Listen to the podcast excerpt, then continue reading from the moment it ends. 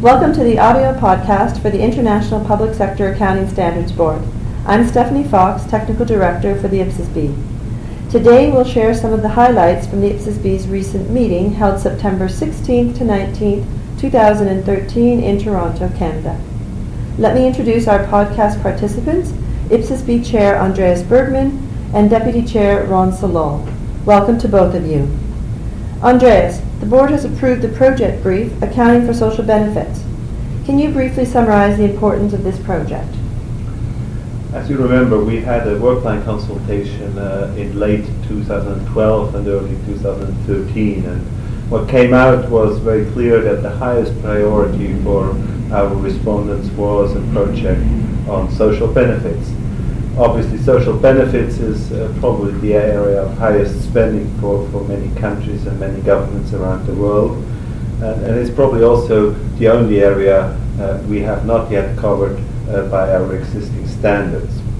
Now, the project brief approved uh, takes notice of the work we had done uh, in previous projects. Uh, we had a number of consultations, we also had exposure drafts on this, and of course we have considered issues such as the definition of liability in our conceptual framework. Uh, so uh, that will be taken notice of when developing a consultation paper on accounting for social benefits.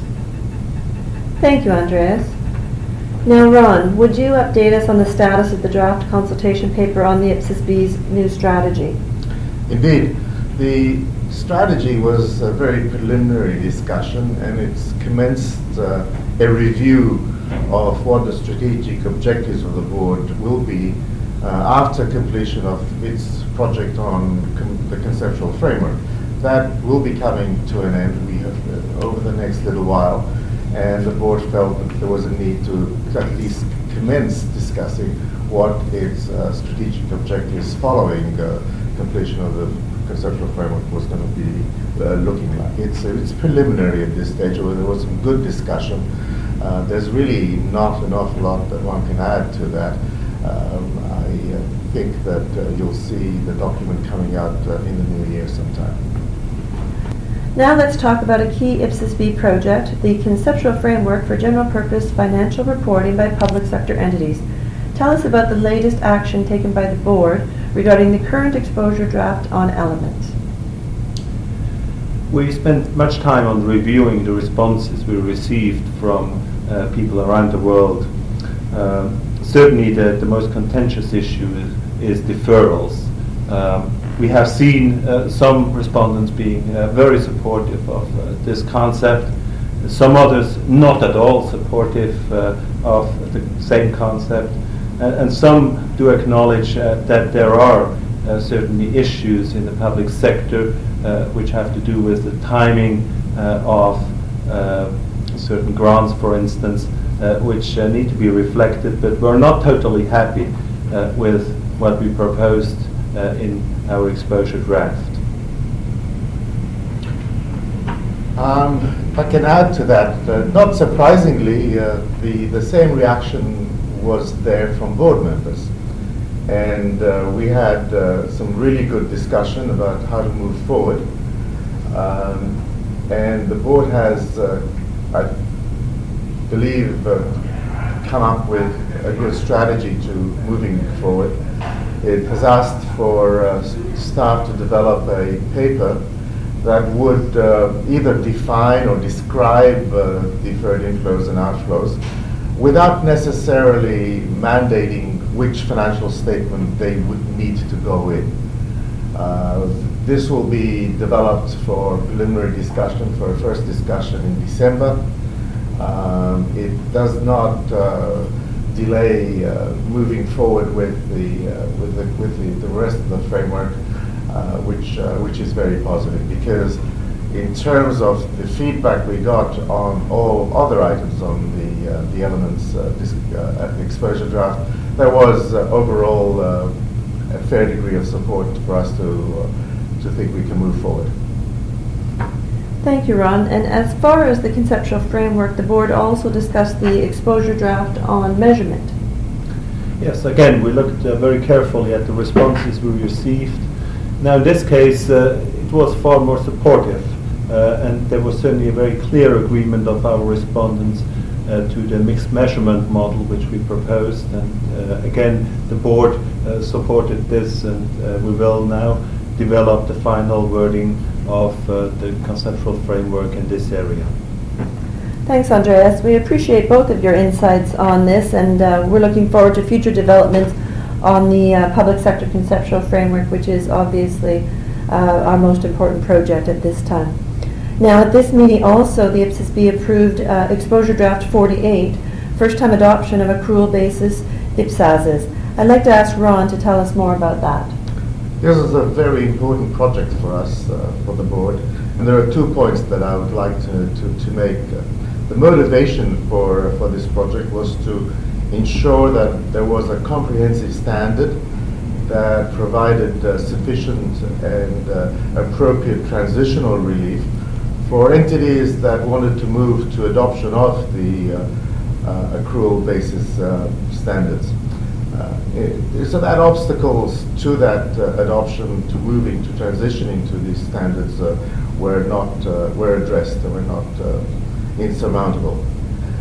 The second point that I wanted to make was uh, that uh, this exposure draft is extremely practical. Uh, what it effectively does, I believe, uh, is uh, come up with uh, a, a, a, standard that provides comprehensive guidance and also removes from our existing literature many different ways in which transitions could be developed. It's it's providing good relief in a way that uh, is understandable and consistent standard to standard. And I think uh, uh, that, uh, that, that uh, adopters will, should be able to find this to be helpful. We really are looking forward to comments. It was approved. It'll be issued later this, uh, this year with a four-month comment period, and we're looking forward to hearing from, from adopters. That's uh, good news. Hopefully we'll get good feedback on this exposure draft. The next topic I'd like to discuss is the update of IPSAS's 6 through 8. Uh, the IPSAS-B approved five exposure drafts at this meeting.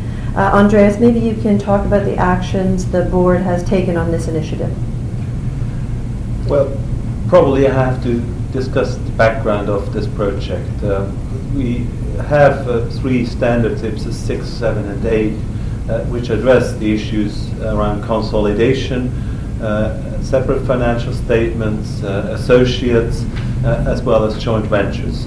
Now, these standards are roughly 10 years old and have not uh, been updated since then. so, with the uh, changes we have seen in the underlying IASB standards in the meantime, we had to discuss these changes and, and find out whether they are appropriate for the public sector or not.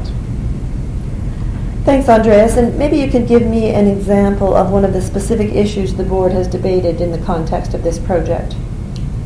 Well, for instance, in this meeting, uh, we discussed uh, what is called investment entities. Now, investment entities can, for instance, be sovereign wealth funds in the public sector, so funds which are created by governments uh, to manage uh, some assets uh, primarily for the purpose to generate returns, Uh, investment returns in terms of dividends or in terms of a gain uh, of market value. Uh, the IASB calls these investment entities and proposes that they should use fair value accounting for themselves, but should be consolidated the normal way, including the consolidation of the investments held at the upper level. Now, uh, we had to discuss whether this treatment is also appropriate for the public sector, and uh, we came to the conclusion that indeed fair value accounting for such investment vehicles is the appropriate uh, measurement basis, uh, but that uh, we think that this fair value measurement should be applied both at the level of the investment entity itself as well as at the level of the controlling entity. Thanks, Andreas. So uh, we encourage you to look for these exposure drafts. They'll be available in a few weeks with a four-month response period, and we look forward to hearing from you, uh, getting your feedback on the proposals that are outlined. Before we conclude this podcast, I'll ask Andreas and Ron for any final thoughts that they might like to add. Well, once again, uh, I thought that uh, the uh, having our observers from international organizations uh, were extremely Uh, useful for, for, for, for, the board to hear uh, extremely helpful updates on uh, progress that has been made on the governance uh, oversight review and also uh, in uh, the, uh, the status of organizing and creating the European Public Sector Accounting Standards.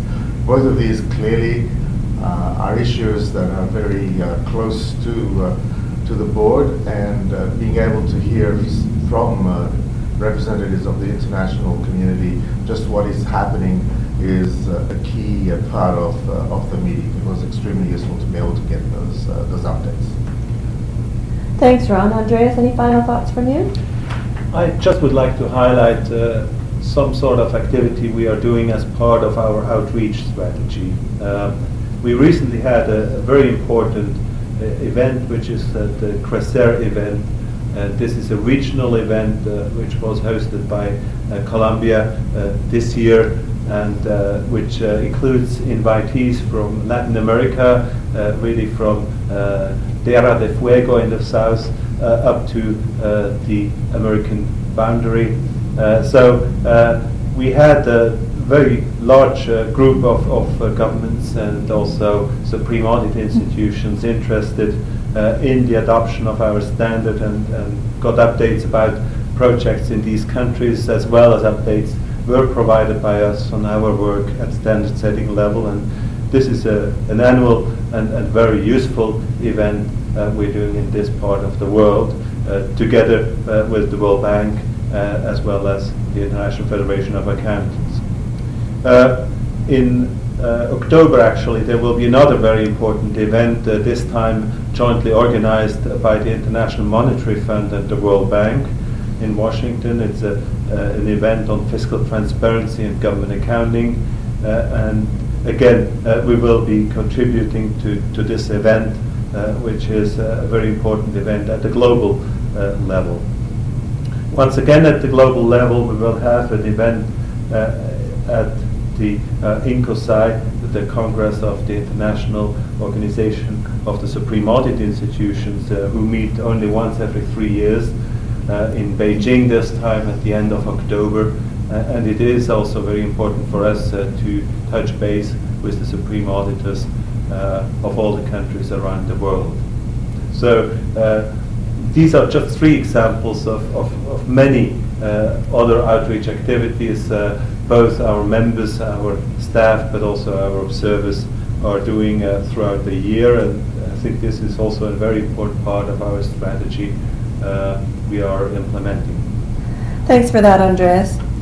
We've reached the end of this summary of the International Public Sector Accounting Standards Board September 2013 meeting.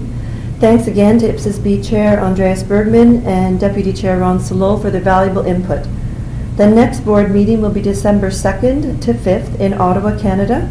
More information on the IPSASB is available on our website at www.ipsasb.org. That's I-P-S-A-S-B.org. On behalf of the IPSASB, I'd like to thank you for listening and hope you'll join us again soon.